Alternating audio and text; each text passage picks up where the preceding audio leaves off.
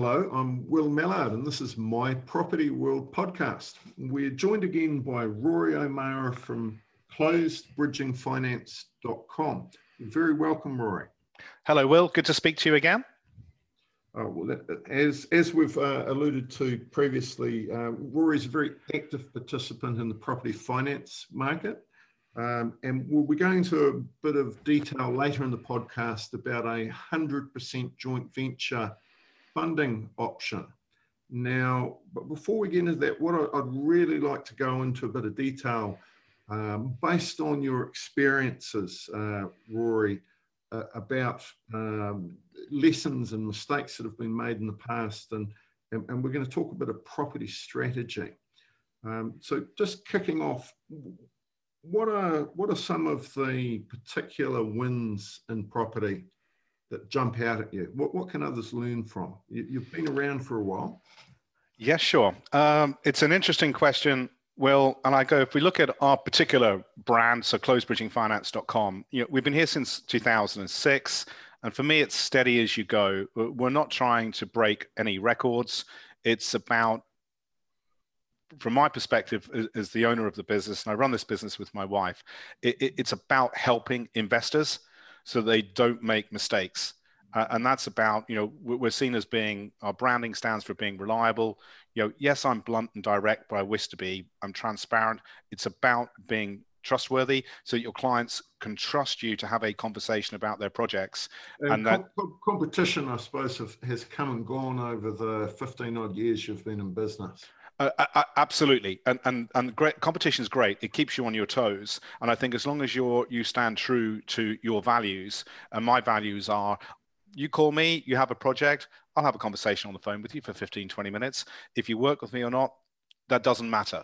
Um, the key thing is if I can help you um, then you know hopefully we may do business in, in, the future. So yeah, you're right about competition. One of the other things we do in terms of you know particular wins from property, a lot of what we've done is uh, these one-to-one finance and strategy reviews. I know 350 plus uh, since 2006, and that's a great way of helping our clients understand strategy.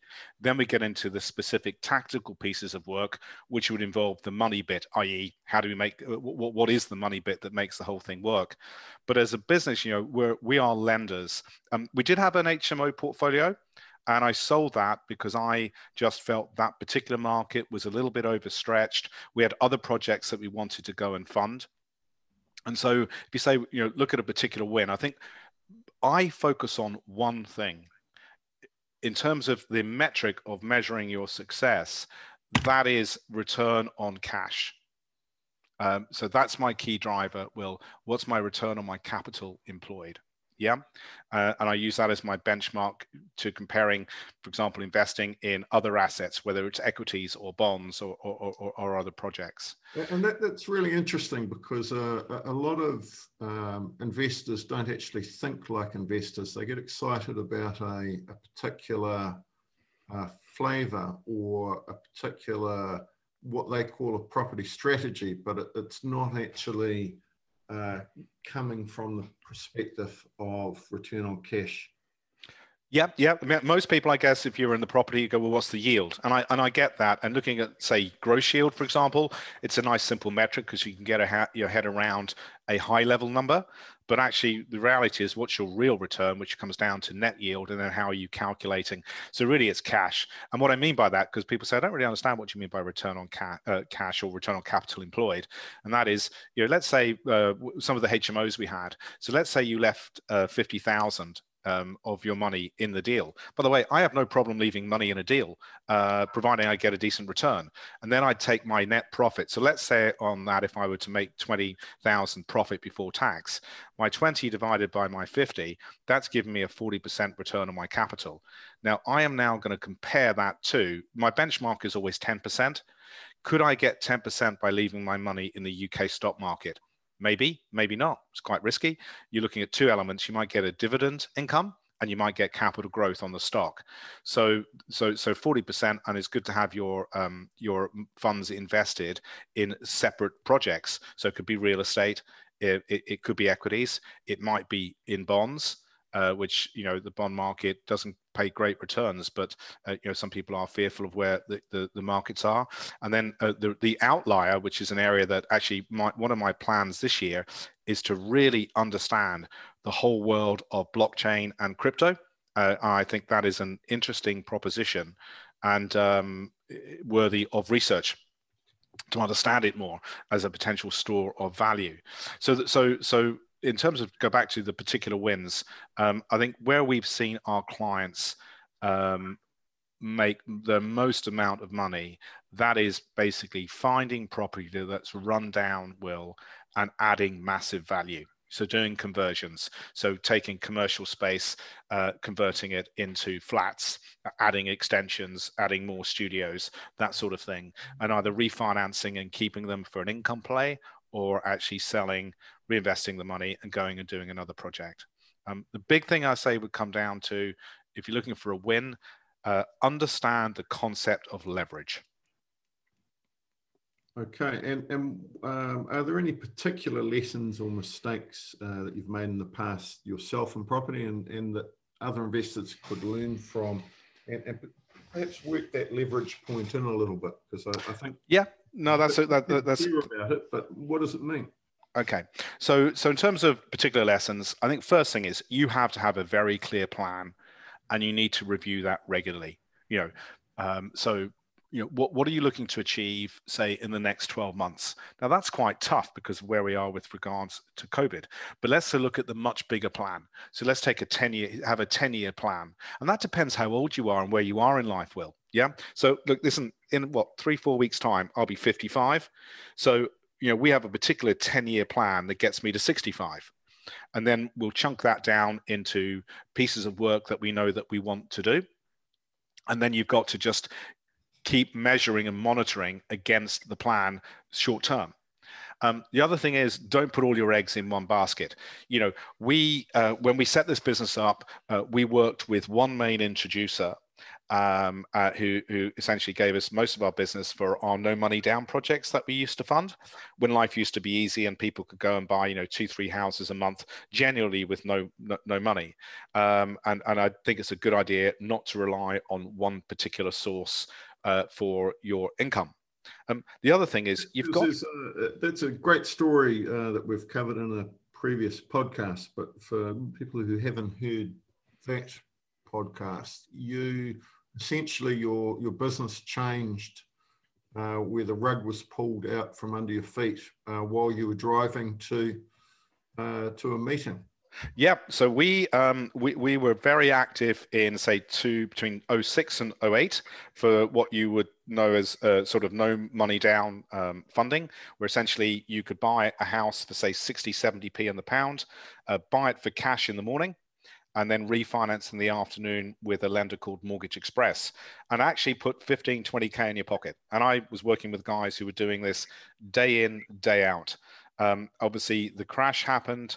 Uh, Mortgage Express pulled the plug on that particular product line, and yes, we I was in the car driving to see the bank to go and sign up for a rather large additional uh, funding line. And thankfully, a friendly broker that I used to work with rang me and said uh, Mortgage Express had pulled out of the market. Otherwise, I would have signed the paperwork, and uh, yeah, that uh, that would have been a, a, you know a lesson uh, learned. pivot pretty quickly into um, a more bridging and development um, based business or lending business. Yeah, yeah. Imagine you're lending money for three hours. That was our business. We lend you the money in the morning we get it back in the afternoon. Absolutely zero risk. To that market ends, and it's like, okay, uh, will you lend me money on a project that might take six to nine months? A very different proposition. But you know, all good business people will. You have to pivot. And if ever, I think we've all learned lessons. It's in this current environment right now. Um, cash is king. Do not spend your money don't run around buying the Porsches and the Ferraris and all the other stuff, uh, unless, of course, you can afford it. But I would say you have to sit on cash, have cash available because it enables you to do things. And, uh, you know, don't spend all your divvies if you're getting dividends, you know, squirrel some of that stuff away. And so that it, when times get tough, you know, have you got six to 12 months worth of money available that can at least um, stop you from, from sinking? I know it's easy to say, but we have been very well disciplined in, in, in, in doing that since those early days. The other thing is you just got to understand the market needs. What is the demand? Um, and and I can't underestimate that. So you know, if you look at years ago, a massive demand for HMOs. Um, is that demand the same in every area? And, and, and that's a question for you to go and do that research. So before you go off, uh, you know, chasing a particular strategy, just do the research. Um, and part of those lessons would also incorporate, you know, have you got a really good planning consultant in your team who can advise you again before you go wasting money? You need to understand all the planning rules the regs particularly i just use hmo as an example you know is it in an article 4 area? Are there any restrictions? Um, if you don't know those answers then go to um, the people in your sort of so-called power team who can advise you yeah? Um, the other thing is uh, you know when you're working with um, people, uh, let's say estate agents, um, if, if, they're going to rent property for you, have they got an expertise in that particular area? Now, let me just give you a really simple uh, uh idea. I had never thought of this as a problem, Will. So we had an HMO portfolio. Um, we had an agent who did a fantastic job. Um, what we couldn't understand is uh, he told us that the rents in the area were dropping, but we couldn't really see significant evidence in rents dropping. Um, long story short, we fired the agent because he didn't want to grow his business and go uh, and be billing beyond the VAT threshold. I want you to think about that for a minute. So he's running a business where he didn't want to charge his clients VAT. So therefore, it was in his interest to suppress his turnover, which meant that he, if he took on more clients, he had to reduce the rents that the clients, tenants were paying to work in uh, under the VAT threshold, which is crazy. And and obviously made sense for uh, him and his his view of the world, but not not too good for you and your um, you and your partners. Absolutely not. No, and, and I, I, that's that. So that's something I'd never experienced before, uh, and hopefully uh, ne- never will. The other thing is, you know, if you're working with contractors, you know, really do your due diligence. You know, you've got to make sure that you know get good references, uh, get proof that they've done the sorts of works that they've done. Just keep digging in, asking questions. And then one other key lesson I've got, particularly when it comes to the money bit, because often I'll see, um, certainly when we were able to do our face-to-face meetings um, we had um, Will. When you had your face-to-face meetings. Yeah, yeah, yeah. So what we did, well, we had our face-to-face meetings. People would often go and ask, uh, you know, could could someone lend me a an option agreement? Could somebody lend me a, a loan agreement? And my vi- advice would be, look, use a solicitor pay for a really good solicitor because they really are worth what you pay. Uh, and, and don't underestimate that. Uh, and, just and by the value of of having that certainty that you've you've got it looked at professionally and and the, the bases are covered, I suppose. Absolutely. So I've got a project we're working on now for a client. Um, it, he signed an option contract with a relative. Um, uh, we just want to make sure that everything with that option contract um, is fine. Yeah. Uh, unfortunately, the relative recently passed uh, as a result of uh, catching COVID, uh, but no lawyers were involved in the drawing up of the option. And so we just need to make sure that there will be no contesting. So often it is worth, I would say, if you're running a strategy using option contracts, it's probably worth using a lawyer for both parties. Uh, mm-hmm. That way, everyone is covered. Yeah that's just a really simple example of a lesson. Okay, so speaking of property strategies, what what do you see as having the most long term potential uh, after uh, after the year that uh, was 2020 and, and looking ahead into 2021 uh, and beyond? Yeah, where that's, are opportunities for investors? Yeah, so we we sort of touched on this earlier. I think the most important thing for any business, question number one, what is the demand? What are people, what problems need to be solved? Yeah. So, so, so for example, let's say you want to go and build an entire HMO portfolio for students. Well, you need to be really clear uh, what's the supply and demand like in that particular area? Are there any uh, major builds going on uh, by some of the big players that could compete with you? So, so the things that I uh, I, I I see uh, absolutely booming in the coming years. And, and, this is actually something that we are looking at. We sold our HMOs, as I said. We're now looking at uh, what you might call bog, you know, bog standard two, three bed houses in the north, uh, essentially where I think there will be massive demand for people who are on perhaps a universal credit. So well, social housing. Yeah, absolutely. Social housing. I, I think uh, that, that that's the, the, demand put upon the state. I think will will certainly increase. Definitely as a result of some of the initiatives they've and had. I think that as a category, uh, it's fascinating when you look into it. There's something like two million people currently in the UK on various social housing wait lists between the uh, the various categories. Yeah, and, and that that's demand.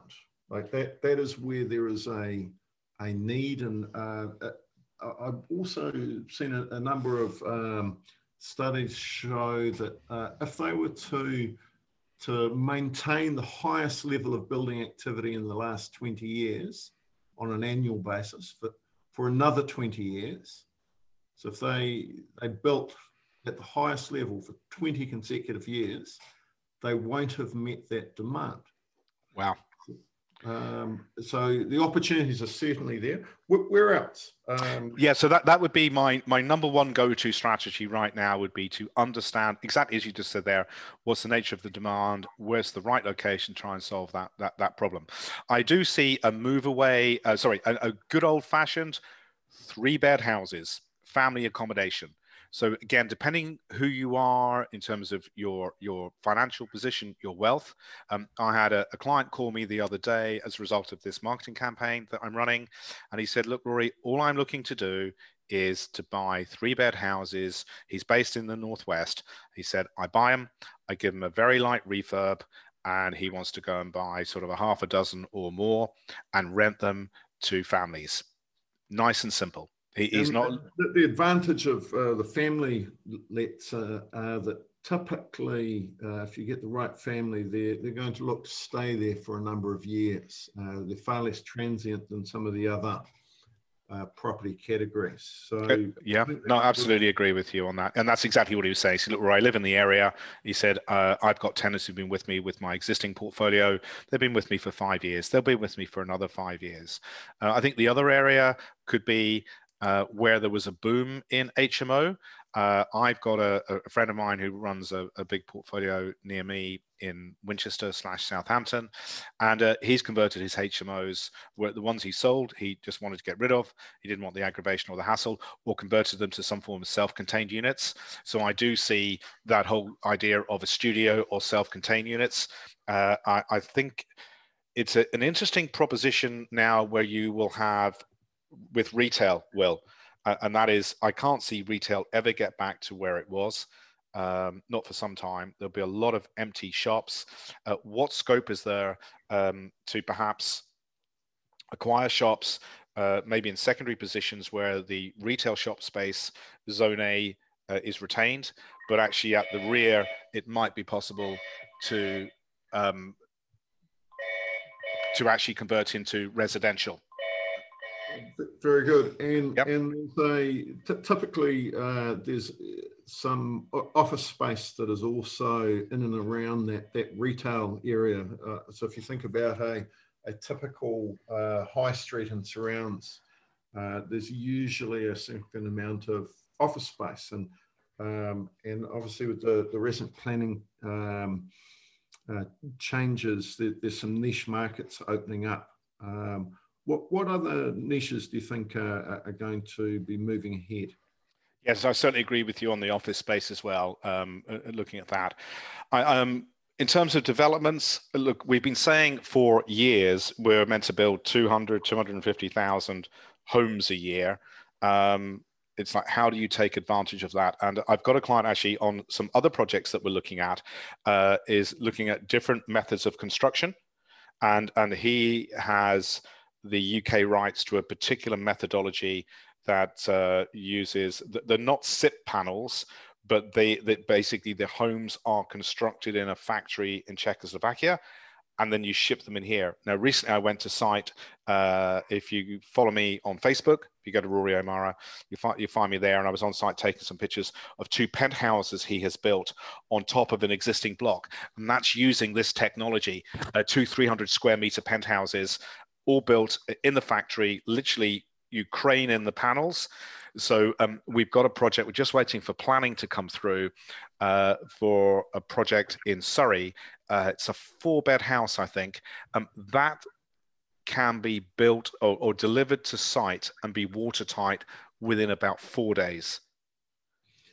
Right now, I I've been dying to ask you uh, a bit more detail about this. We've, we've touched on it before, and it, sounds too good to be true.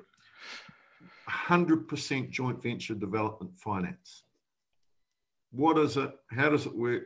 How, how can someone secure it? Because we're talking about all of these strategies, and I, I, I see uh, an enormous number of opportunities to buy and create value, but having the money to uh, execute these, uh, 100% joint venture development finance, you, you've got that as a product within closedbridgingfinance.com.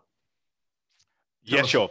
Yep, no, great. Let, let me explain that to you, Will. So we, we, we have a, um, a funder that we're working with. They have no shortage of money. Um, they are quite happy. Uh, they've created this product, um, which is, yeah, let's just be crystal clear. So it's 100% joint venture development finance. Uh, who's it for? How does it work? Number one, you have to be an experienced developer with a proven track record.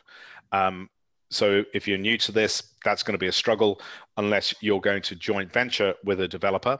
But um, in terms of the numbers, um, number one, the total, the funding that's been allocated for this, the the cost of the development, including the land and the build, and the associated cost, excluding finance cost, uh, cannot exceed more than 2.5 million pounds. So we're not looking at building, you know, hundreds of houses here. It's it, these are smaller developments. So 2.5 mil. Uh, the next key metric is um, the margin on GDV has got to be at least 27%. Now, for the avoidance of doubt, just to give clarity, margin on GDV is calculated by taking obviously what the GDV is, all the costs off, excluding finance. So whatever our profit is, and divide that profit by our GDV. So for example, let's say we were making 300,000 on a, um, a 1.5 million um, uh, uh, GDV, then your margin there would be 20%. So you take the 300 divided by the 1.5 mil. This needs to be at least 27%.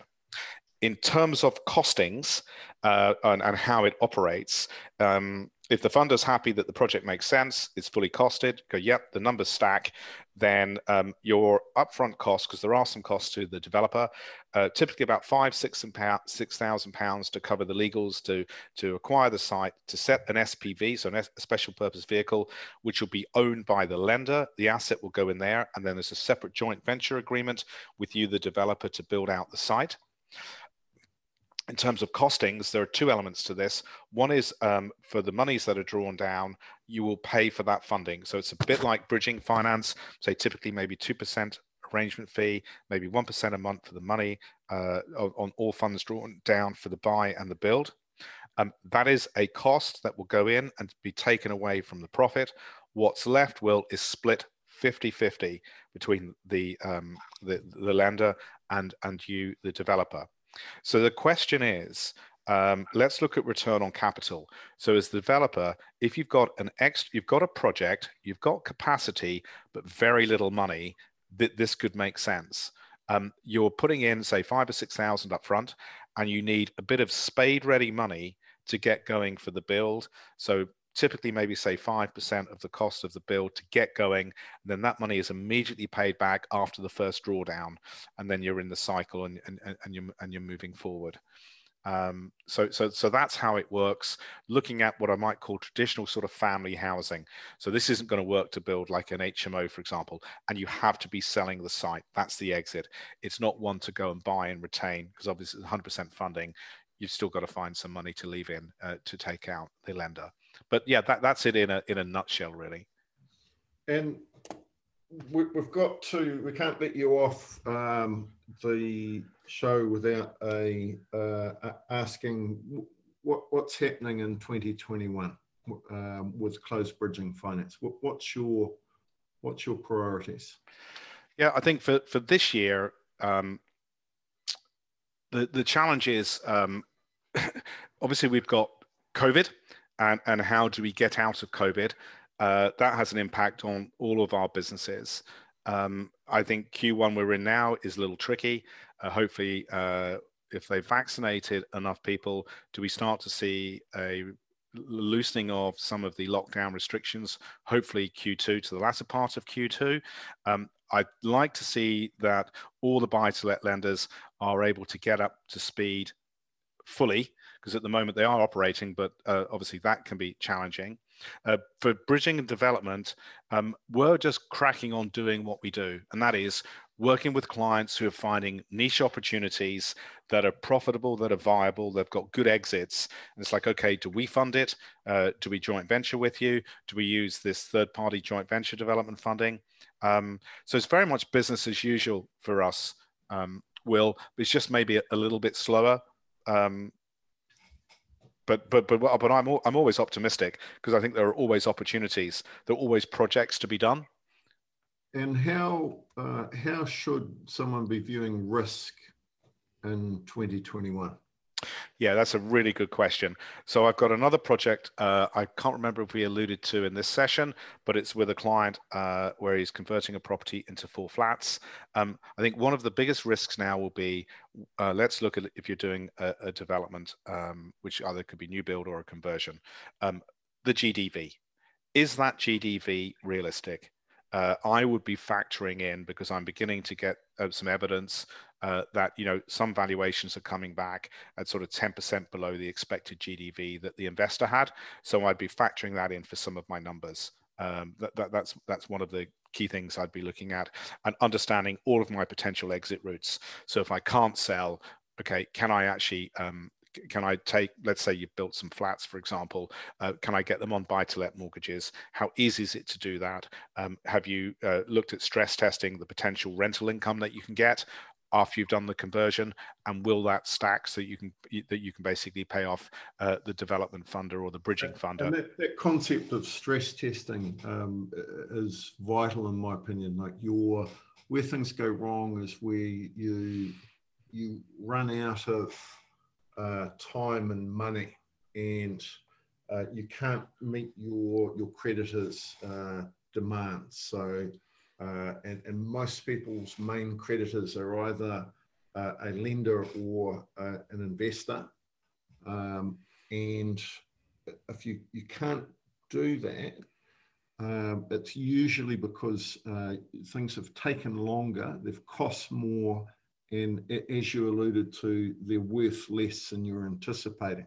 So having a, a bit of fat built in uh, to your your planning uh, is vital, in my opinion. Uh, Rory, um, I'm really really glad to get you on, and we're we're going to go um, uh, off the air now. Uh, but I'm Will Mallard. This is My Property World podcast and Rory O'Mara, closedbridgingfinance.com. You're very welcome. Well, that's absolutely great. Thank you for giving me the time to uh, share my thoughts with you and your listeners. Very good. Welcome to My Property World, a light and informative look at all things property. We have designed this series for people involved in property and property finance in the UK market. However, we do take examples from all around the property world. Our aim is for us to make money from property together, whether that be buying, selling, financing, trading, or getting involved in a deal in another way. We do this by informing, entertaining, and enjoying ourselves talking property, which gives you a chance to get to know us, what we're up to, and to check us out until you're ready to make money together. In the meantime, My Property World is free and fun, so plug in your headphones and enjoy. We would love for you to like, share, and comment, so please do on social media. And if you have questions, ideas for topics, or deals you would like to explore, we're always looking for guests, so get in touch via the My Property World profile.